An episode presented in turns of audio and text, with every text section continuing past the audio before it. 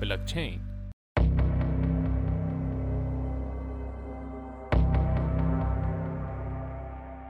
دنیای هک دنیای خیلی پیچیده و مخوفیه.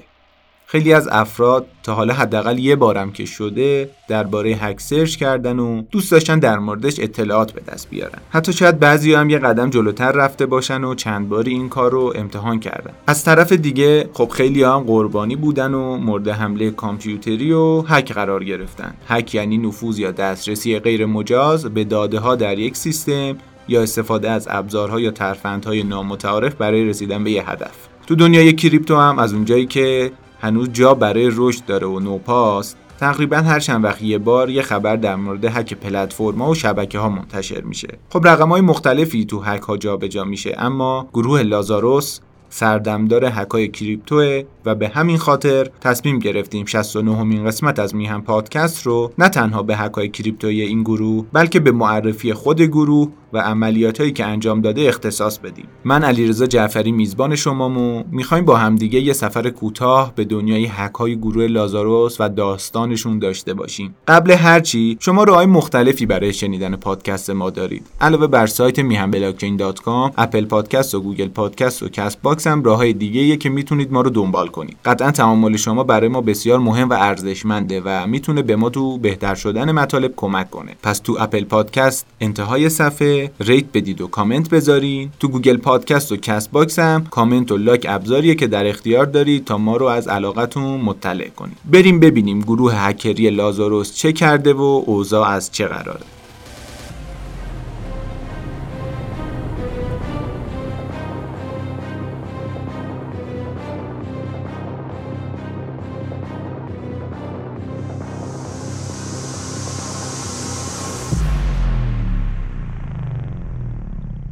چند وقت پیش که کر فایننس و کیف پول سولانا هک شد، با بچه‌ها داشتیم در مورد هک‌ها صحبت می‌کردیم و مرور کردیم که ببینیم چه هک‌های بزرگی انجام شده. اسم پلتفرم‌ها و سرویس‌هایی که هک شدن رو درآوردیم و مرتب کردیم. دیدیم بریج رونین و اکسی اینفینیتی تو صدر لیسته. هکرش رو که نگاه کردیم اسمی نبود جز گروه هکری لازاروس. خود من زیاد شناختی ازشون نداشتم اون موقع و نمیدونستم چه کارایی انجام دادن. یه سرچی کردم ببینم معلومه کیان، چیان، کجایین. دامنه فعالیت این گروه اونقدر گسترده است، اونقدر پروژه‌ای که هک کرده تو اسکیل بزرگیان که BBC ورد یه پادکست 10 قسمته به اسم لازاروس هایست، یعنی سرقت لازاروس ساخته. تو این پادکست که البته یه پست وبلاگی هم داره، درباره 2 تا از هک‌های مهم این گروه که جلوتر بهش اشاره می‌کنیم صحبت شده. خودم موقعی که می‌خوام یه چیزی رو بررسی کنم، ترجیحم اینه که ببینم ریشه داستان از کجاست. برای همین درباره معنی لغوی لازاروس یه سرچ زدم. اولین جوابی که برام اومد ویکی‌پدیا بود. ویکی‌پدیا نوشته که این یه اسم خاص و اسم فامیلیه که از زبون عبری میاد. تو زبون عبری لازاروس رو الیعزار میخونن، البته امیدوارم که درست تلفظش کرده باشم، که به معنی God has helped یا خدا کمک کرده است. تو دین و آیین مسیحیت داستانهای متفاوتی درباره اشخاصی که نامشون لازاروس بوده وجود داره. اولین چیزی که تو سرچا بهش میرسیم اینه که لازاروس یه شخصیه که تو انجیل یوحنا به عنوان کسی که عیسی مسیح اونو از میان مردگان زنده کرده بهش اشاره میشه. نمیدونم واقعا چه نگرشی پشت انتخاب این اسم بوده. آیا هدفشون اینه که بگن گروه خاصی هستند که مورد توجه خدا یا قدرت‌های بزرگ قرار دارن؟ آیا گروهیه که یه بار از شکست و نابودی نجات پیدا کرده و دوباره زنده شده؟ معلوم نیست و دونستنش سخته، چون هیچ هکر یا بهتر بگیم هیچ تیم هکی دست خودش رو نمی‌کنه و اطلاعات یا بهتر بگیم متا دیتایی این چنینی رو در اختیار دیگران قرار نمیده.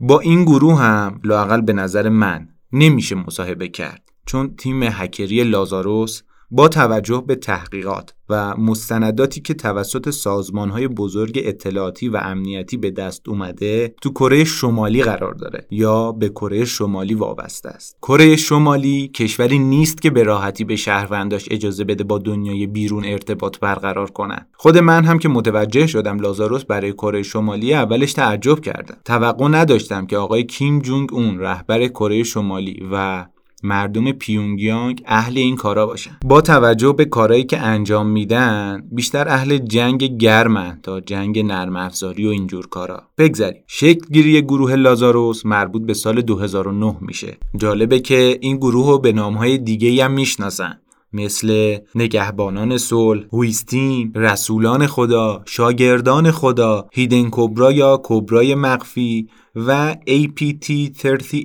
یا Advanced Persistent Threat به معنی تهدید مداوم پیشرفته. اولش فکر میکردم که لازاروس فقط پروژه‌های کریپتویی رو هک کرده، ولی دیدم نه، کارش خیلی خیلی گسترده تر از این حرف هست. با توجه به عملیاتایی که انجام داده اهداف این گروه رو به صورت جاسوسی سایبری و جنگ سایبری و خب سرقت‌های مالی البته دسته‌بندی میکنن. بعد از خرابی‌های متعددی که گروه لازاروس به بار آورد، کشورهای جهان تحقیقات سفت و سختی در مورد این گروه انجام دادن. مثلا کاسپرسکی که یکی از کمپانی‌های فعال تو حوزه امنیت سایبری و شبکه است، یک گزارش حدوداً 60 صفحه‌ای به اسم لازاروس آندر د هود تو سال 2017 منتشر و حملاتشون رو بررسی کرده. این گزارش رو که داشتم میخوندم به 2 تا جاش که رسیدم یه ذره بیشتر مکث کردم. یکی این که تو یکی از بانک‌های جنوب شرقی آسیا گروه لازاروس 8 ماه مشغول انجام عملیات یا به قول خودشون کمین بوده که بتونه هکش رو انجام بده. تو آگوست 2016 این عملیات با شکست مواجه میشه. یه جای دیگه هم تو این گزارش اومده که چند سال گذشته، یعنی قبل از 2017 تاریخ انتشار این گزارش، حداقل 18 تا کشور مورد حمله تیم لازاروس قرار گرفتن. این کشورها کشورهایی مثل شیلی، برزیل، نیجریه، لهستان، عراق، هند، تایوان و کشورهای دیگه بودن. هدف این عملیات هم مؤسسات مالی، کازینوها، کمپانی‌های سازنده و توسعه دهنده نرم افزار و کسب و کارهای مرتبط با حوزه کریپتو بوده. کاسپرسکی لب و نهادهای دیگه معتقدن که گروه لازاروس 2 تا زیرشاخه داره، یعنی از 2 تا دسته تشکیل میشه. دسته اول اهداف مالی داره و اون رو به اسم بلونور آف میشناسن و گروه دوم دنبال دستیابی به اطلاعات محرمانه است که اون رو هم انداریل یا آنداریل صدا میکنن. سازمان یافته بودن و تا این حد برنامه‌ریزی داشتن به نظر خود من نشون دهنده اینه که یه دمو تشکیلات بزرگی باید پشت قضیه باشن، یا لااقل یه نابغه‌ای مثل شخصیت پروفسور تو سریال مانی هایست تو این گروه وجود داشته باشه. یکی از کشورهایی که مخالف سرسخت کره شمالیه، خب هممون هم میدونیم، آمریکاست. FBI بعد از تحقیقات گسترده‌ای که تو این زمینه انجام داد، تو گزارشی که منتشر کرد گفت دفتر مرکزیشون تو کره شمالیه. همینطور با استفاده از اطلاعات یکی از شهروندای فراری کره شمالی متوجه شدن که تو خود کره به اون مقر دفتر رابطه 414 میگن. FBI اسم و عکس یه نفر از اعضای شناسایی شده گروه لازاروس رو هم منتشر کرده و اونو توی لیست تحت تعقیب‌ها یا وانتد قرار داده. اسم اون شخص پارک جین هیو که تو چین هم دیده شده. خیلی جالبه. گروه لازاروس از سازمان‌های دولتی کره جنوبی گرفته تا شرکت آسترازنکا که واکسن کووید میسازه رو مورد حمله قرار داده. مهمترین هک این گروه که سر و صدای زیادی رو به دنبال داشت، هک کمپانی سونی پیکچرز انترتینمنت تو سال 2014، هک بانک مرکزی بنگلادش و البته موردی که به فیلد کاری ما مربوط میشه یعنی هک اکسی اینفینیتی از عملیات‌های مهم دیگه گروه هکری لازاروسه. شاید برای کسایی که اطلاعات فنی دارن یا علاقه‌مندن بد نباشه که بگیم گروه لازاروس تو بعضی از حمله‌هاش از روش‌های نچندان پیچیده مثل حمله دیداسی استفاده کرده. البته این گروه به مرور زمان تو ترفندایی که میزنه پیشرفت میکنه و از روش‌های مختلف دیگه‌ای هم استفاده میکنه. اگه بخوام به این روش‌ها اشاره کنم میتونم از حمله روز صفر، فیشینگ، مالور یا بدافزار، دیسینفورمیشن یا دروغ پراکنی، بکدور و دراپر اسم ببرم. تا اینجا درباره اینکه معنی لغوی لازاروس چیه، گروه هکری لازاروس چه سالی شکل گرفت و متعلق به چه کشوری صحبت کردیم. آخرش هم به 3 تا از بزرگترین و شناخته شده ترین عملیاتاشون و روش‌هایی که استفاده کردن اشاره کردیم. حالا بریم به صورت زمانبندی شده عملیاتاشون رو معرفی کنیم و توضیحات بیشتری در موردشون بدیم.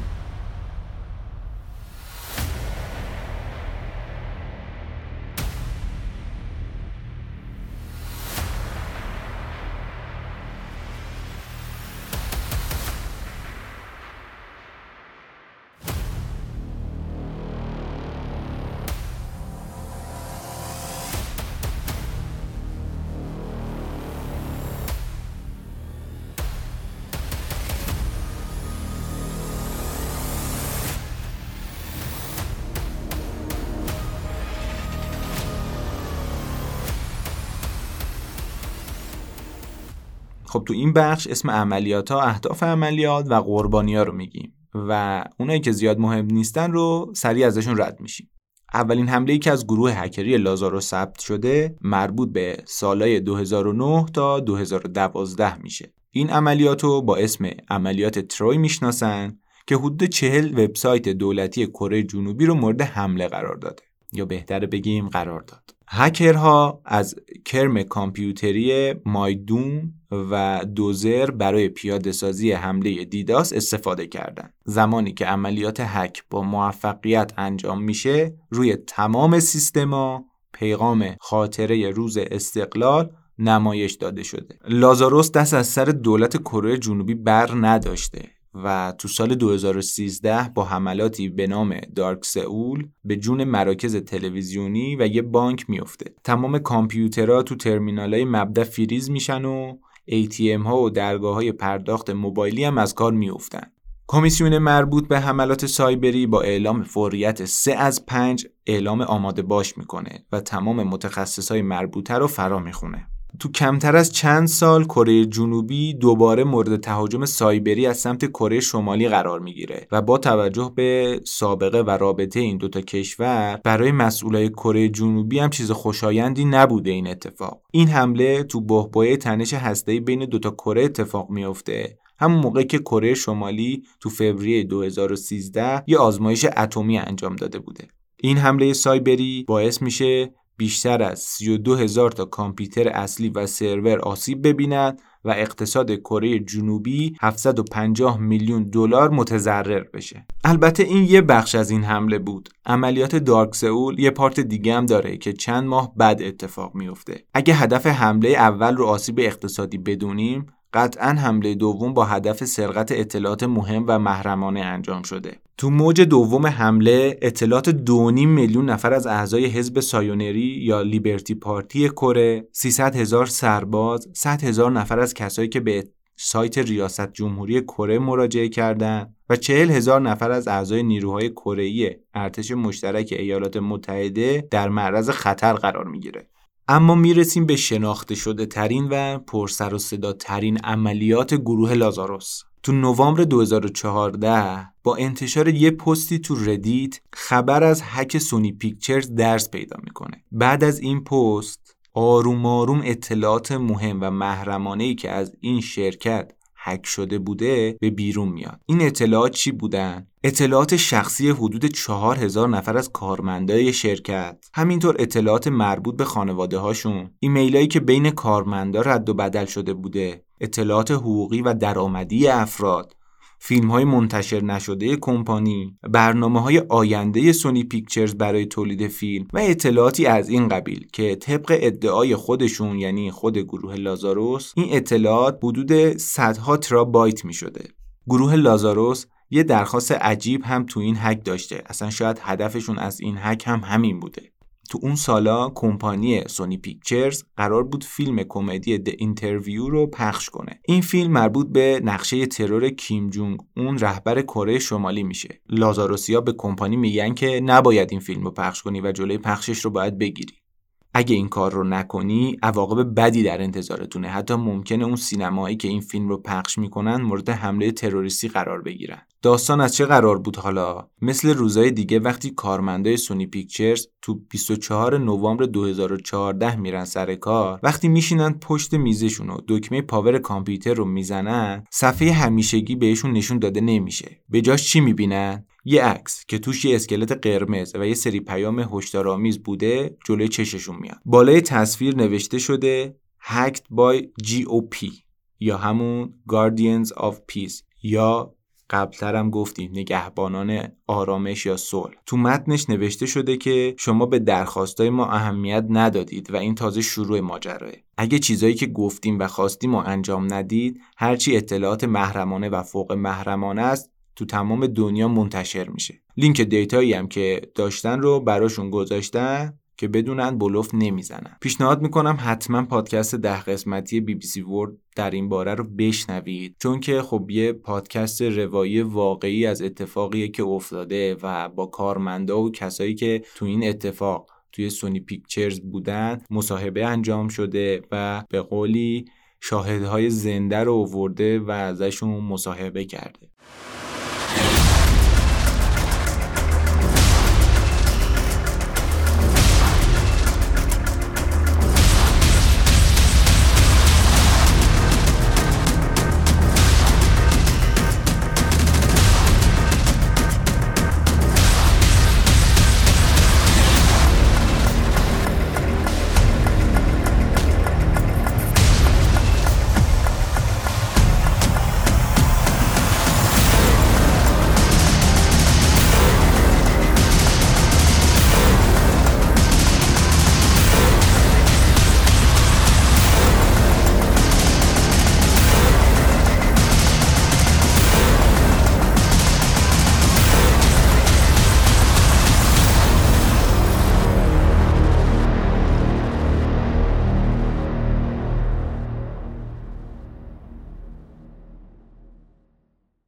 فیلم‌های زیادی درباره سرقت از بانک دیدیم و هر روز هم تولید میشه، منتشر میشه، ساخته میشه. تو دنیای واقعی بزرگترین سرقت بانک به صورت فیزیکی، یعنی اینکه سارقا برن به یه شعبه‌ای یا ساختمونی و پولا رو باره یه ماشین کنن، مربوط به سرقت از بانک مرکزی بغداد قبل از شروع جنگ 2003 میشه. تو این سرقت نزدیک به 920 میلیون دلار دزدیده میشه، اما بیشترش رو توی عملیات‌های مختلف پس میگیرن. اینو گفتم که به بزرگترین سرقت بانک به صورت سایبری اشاره کنم که اونم یکی دیگه از عملیات‌های گروه هکری لازاروسه.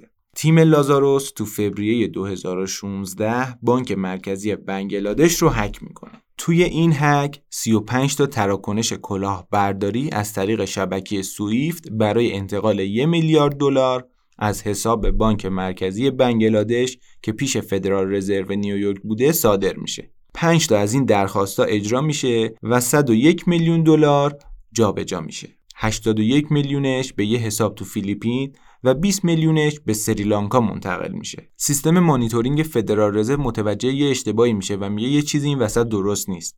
همونجا حسابا رو بلوکه میکنن و ادامه فرایند انتقال رو متوقف میکنن. بعد از تحقیق میفهمن که بله این یه هک بوده و کسی هم جز گروه هکری لازاروس پشت این قضیه نیست. البته خب همون موقع متوجه نمیشن که لازاروس بوده. بعداً بعد از تحقیق و تفحص و پیگیری میفهمن که لازاروسه.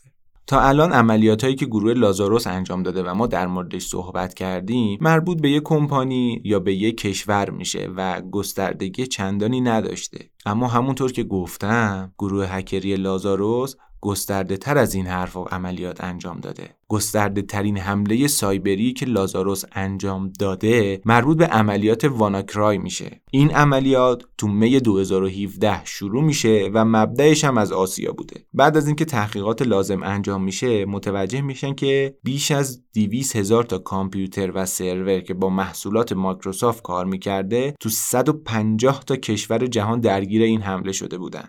بزرگترین شرکتی که بیشترین میزان درگیری رو داشته بیمارستان‌های سرویس سلامت ملی انگلیس و اسکاتلند بودن. 4 تا کشور دیگه هم که بیشترین درگیری رو داشتن روسیه، اوکراین، هند و تایوان میشن. همونطور که گفتم خیلی گسترده بوده این عملیات و یه لیست بلند بالا از کمپانیایی که مورد حمله قرار گرفتن تهیه شده و توی وب وجود داره. تو این لیست اسم شرکت‌هایی مثل هواپیمایی بوئینگ، کارخونه نیسان، هوندا، رنو، راهن و وزارت کشور روسیه، شرکت مخابرات عربستان و چند تا دانشگاه تو کشورهای مختلف به چشم می‌خوره. از اونجایی که روش مورد استفاده تو این حمله به کریپتو ربط داره، یه مقدار بیشتر در موردش توضیح میدم. گروه لازاروس برای این حمله از باج‌افزار کریپتو ورم استفاده کرد. این باج‌افزار دستگاهی که از سیستم عامل مایکروسافت استفاده میکنن رو مورد حمله قرار میده. کریپتو ورم باعث اینکریپت یا رمزگذاری دیتاها میشه. کسی که این باج‌افزار تو سیستمش فعال بشه دیگه به دیتاهاش دسترسی نداره و برای دیکریپت کردنشون باید بیت کوین بده. این کریپتو ورم به اسم واناکریپت هم شناخته میشه. موقعی که این باج‌افزار اجرا میشه برنامه دنبال کیل سوئیچ یا توقف اضطراری سیستم میگرده. اگه ببینه که سیستم یه همچین چیزی نداره شروع میکنه به اینکریپت کردن دیتاها. بعد از اینکریپت کردنشون سعی میکنه که به SMB مایکروسافت دسترسی پیدا کنه و به صورت تصادفی به بقیه سیستم ها وصل بشه و از این طریق به شبکه دسترسی پیدا کنه. بعد از اینکه اینکریپت دیتا کامل میشه، یه پیغام به کاربر نشون میده. حالا این پیغام چیه؟ اینه که آره، این بلا سر دیتات اومده، دیتاهات اینکریپت شده. اگه میخوای بهشون دسترسی داشته باشی یا دیکریپتشون کنی، باید $300 به بیت کوین ظرف مدت 3 روز به فلان آدرس بریزی. اگه بشه 7 روز، باید $600 بدی. این حمله که انجام شد، کسایی که خب مسئول حفظ امنیت شبکه‌ها توی کمپانی‌های مختلف بودن، به کاربرا میگن که پولی ندید. کاربرا منظور حالا کارمنداشون و کسایی که از سیستم‌ها استفاده میکردن. چرا؟ چون این کار هم اونا رو تشویق میکنه که شما پولو دادید، پس اینا احتمالاً بازم پولو میدن، باز هک کنیم، نمیدونم نرخو ببریم بالا، چه و چه. و مورد بعدی هم این که تا حالا دیده نشده بعد از پرداخت اون مبلغ یا اون باج دیتاها دیکریپت بشن. با تمام این توضیحات، بعد از چند هفته و تو ژوئن 2017 گفتیم عملیات توی می انجام شده دیگه، در مجموع حدود $130,000 جمع شده بود. 130,000 تاش مهم نیست، چون با قیمت اون موقع بیت لازاروسیا چیزی حدود 51 بیت کوین به جیب زده بودن. همونطور که اول پادکستم گفتم، گروه لازاروس به هر بخشی یه سرکی کشیده. اون موقع که کرونا اومده بود، یعنی اواخر سال 2019 اوایل 2020، خیلی از کشورها سعی داشتن سریعتر به واکسن دست پیدا کنن و بتونن امتیازش رو به اسم خودشون بزنن. لازاروسیا هم تو اون سالا، یعنی سال حالا 2020 که بحبوحه این داستان بوده،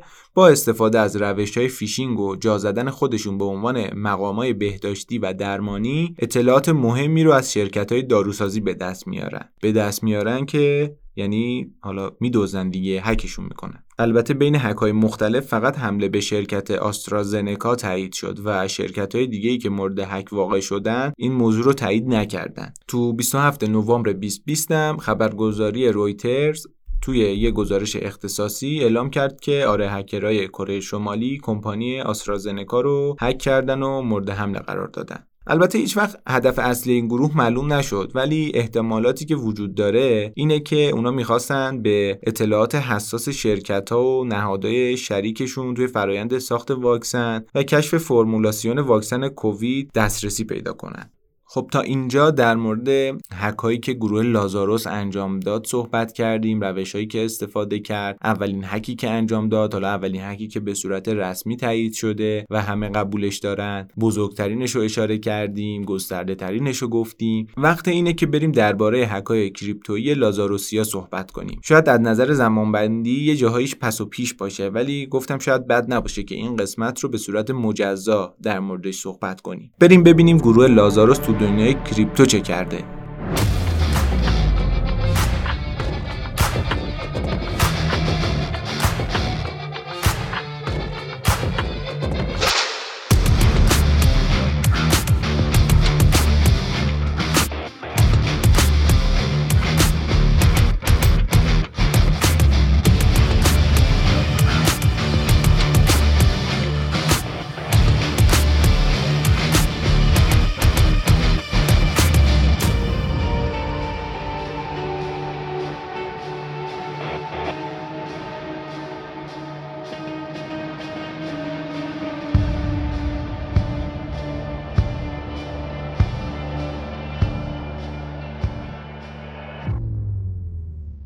با برآوردهایی که انجام میشه، گروه لازاروس تو زمان فعالیتش یه چیزی بیش از $2 میلیارد ارز دیجیتال سرقت کرده. اولین مورد از هک‌های کریپتویی گروه لازاروس میشه به هک بزرگترین صرافی کریپتو تو کره جنوبی اشاره کرد. این گروه کلاً دست از سر کره جنوبی بر نمی‌داره. تو دسامبر 2019 صرافی آپبیت اعلام کرد که مورد حمله هکرها قرار گرفته. لازاروس تو این حمله 342,000 تا اتر به ارزش $50 میلیون رو سرقت میکنه. البته خب این $50 میلیون برای اتر حدود $150 اون موقع است. لازاروس چیکار میکنه؟ میاد به هات ولت صرافی اتک میزنه و اترها رو سرقت میکنه. بعد از اینکه متوجه میشن از هات ولتشون سرقت شده و هک شده هات ولتاشون، میان مابقی دارایی‌ای که مونده رو به یک کیف پول سرد انتقال میدن. تو اون زمان به مدت 2 هفته سپرده‌گذاری و برداشت‌ها به حالت تعلیق در میاد که بتونن حالت رو به روال سابق برگردونن. هک بعدی که اتفاقا یه صرافی نامآشنا هم هست، مربوط به سپتامبر 2020.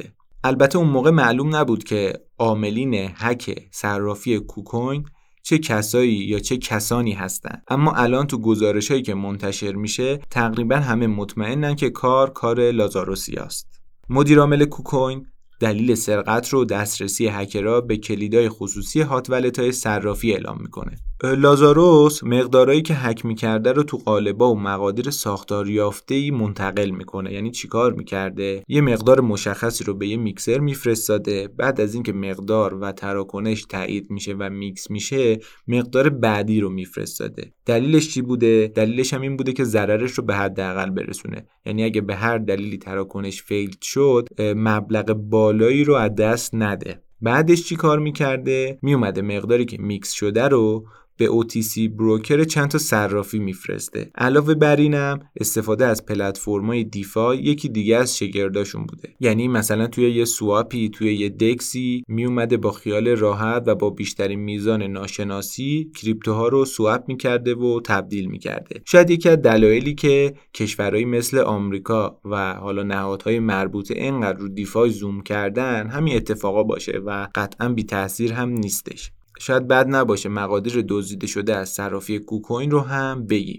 1008 تا بیت کوین، 11543 تا اتر، 18,495,000 تا ریپل، 26733 تا لایت کوین، 999,160 تا USDT، 147 میلیون دلار توکن های ERC20 دیگه و 87 میلیون دلار توکن استلار. بین سالهای 2017 تا 2020 گروه لازاروس کریپتوهایی که دزدیده بوده، حالا هک کرده بوده رو به میکسرها و صرافی‌ها و پلتفرم‌های دیفای منتقل میکنه که تو این بازه و انتهای بازه یعنی سال 2020 استفاده از صرافی‌های دیفای مدام رشد میکنه که تقریبا تو این سال 2 برابر میشه. روال یا بهتر بگیم فرایند پولشوییشون هم یه الگوی ثابت داره. اول چیکار میکنن؟ میان توکن‌های ERC20 و آلت کوین‌ها رو از طریق دکس‌ها به اتر سواب میکنن. اترها رو میکس میکنن، اترای میکس شده رو دوباره با استفاده از دکسا به بیت تبدیل میکنن، بیت کوینا رو میکس میکنن، بیت کوینای میکس شده رو بین کیف پولای جدید پخش میکنن و برای اینکه بیت کوینا به پول نقد تبدیل بشن، اونا رو به صرافی هایی که معمولا هم تو آسیا هستن واریز میکنن. جالبه که از سال 2020 تا 2021 هم تعداد هکایی که به لازاروس نسبت داده شده از 4 به 7 افزایش پیدا کرده و ارزششون هم 40% بیشتر شده. تو آگوست 2021 صرافی liquid.com اعلام کرد که یک کاربر غیر مجاز به کیف پولای این صرافی دسترسی پیدا کرده. شب قبلش مقادیر زیادی اتر و بیت به علاوه 67 تا توکن ERC20 مختلف از کیف پولای این صرافی به کیف پولایی که تحت کنترل گروه لازاروس منتقل میشه. ارزش سرمایه به سرقت رفته تقریبا حدود 91 میلیون دلار بوده. چند تا تصویرم هست که فرایند پولشویی گروه لازاروس رو قشنگ به صورت شماتیک نشون داده. توی پست این پادکست توی سایت میذارم. تقریبا روندشون همونیه که بالاتر توضیح دادم. بعد از صرافی‌ها نوبت به بیریجا میرسه. امنیت بیریجا یا سرویس‌هایی که ارتباط بین زنجیره‌ای رو تأمین می‌کنن هنوزم یکی از دغدغه‌های فعالاست. یکی از بیریج‌های کاربردی بیریج شبکه هارمونی به اسم هورایزنه. این بیریج ارتباط بین اتریوم و BSC و هارمونی رو برقرار می‌کنه. شخصی با نام مستعار ایپ دیو که از بنیانگذارای صندوق سرمایه‌گذاری چین استرایده 2 آوریل 2022 توییت می‌کنه که این روزا امنیت پولا یکی از بحث‌های داغه و میخوام در مورد امنیت پل هورایزن گوشزد کنم. این پل از یک کیف پول چند امضایی، اینه که دارم میگم و تو توییت نوشته، این پل از یک کیف پول چند امضایی استفاده میکنه که 4 مالک داره. و اگه 2 نفر از اونا تراکنش‌ها رو تایید کنن کار تمومه. البته که تیمی مثل لازاروس با توجه به چیزایی که توضیح دادیم خودش تمام جوانب رو سنجیده و نقشه‌اش رو هم کشیده، اما به نظرم این توییت هم یه راهنمایی خوبی براشون به حساب می اومده. خلاصه تو ژوئن 2022 یعنی اوایل تیر ماه خبر از هک بیرج هورایزن و سرقت 100 میلیون دلار منتشر میشه. بلومبرگ تو گزارشش در این باره میگه که شرکت الپتیک که کارش رصد توکن‌های سرقت شده است، لازاروس رو متهم میکنه. الپتیک میگه که هدف این گروه هکری این بوده که یه جوری به یوزرنیم و پسورد کارکنای هارمونی تو منطقه آسیا و اقیانوسیه برسن. زمانی که به یوزرنیم پسورد دست پیدا کنن میتونن پروتکل‌های امنیتی سیستما رو بشکنن و وارد شبکه بشن. الپتیک میگه بعد از هک 40% از 100 میلیون یعنی 40 میلیون دلار به میکسر تورنادو کش منتقل میشه. تورنادو کش هم یه برنامه برای میکس و ناشناس کردن تراکنش هاست که جلوتر در مورد تورنادو کش هم صحبت میکنیم.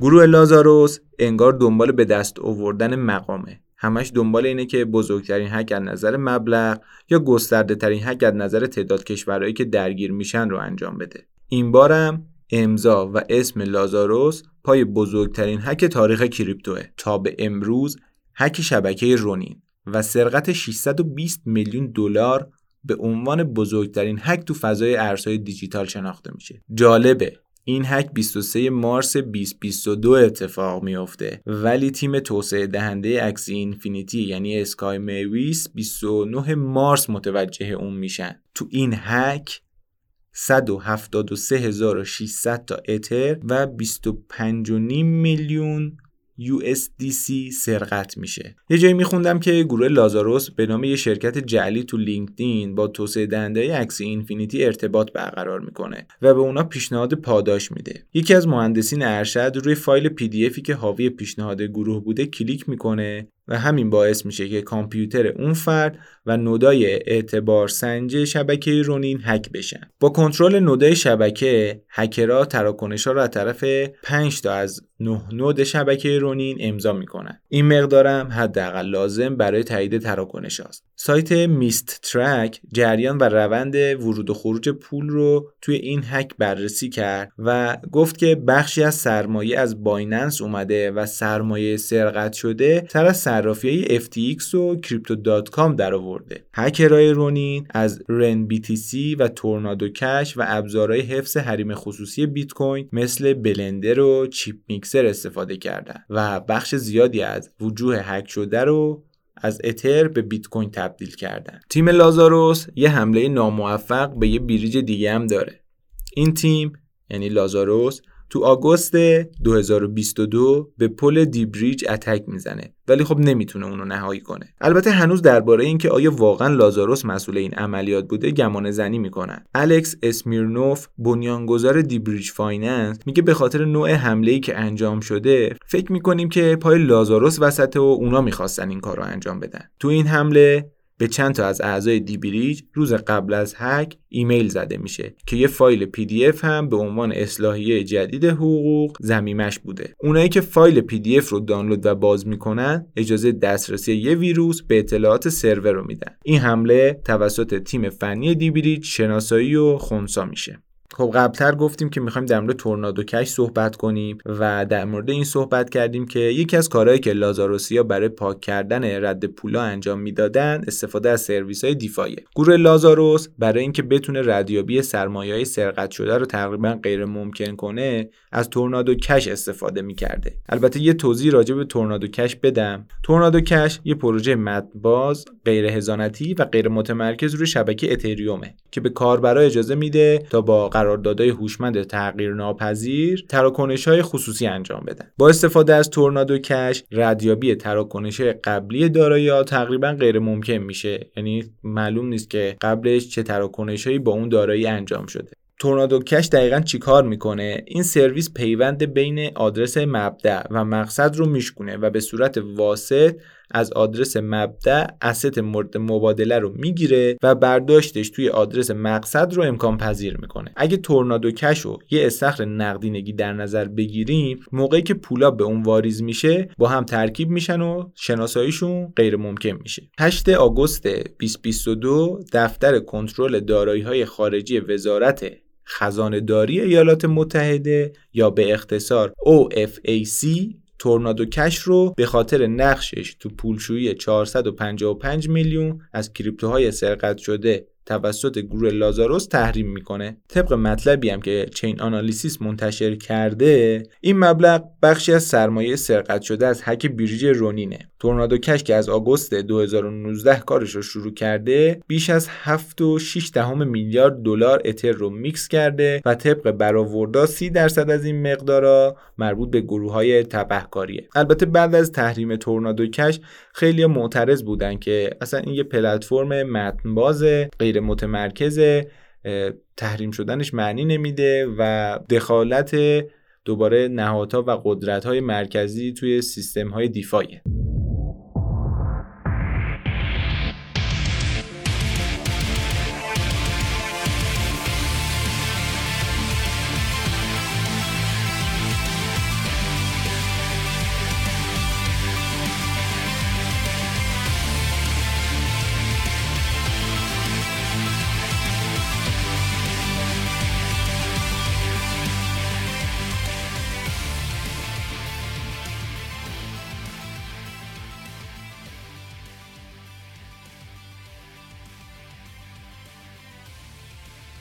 قسمت 69 میهن پادکستم اینجا تموم میشه.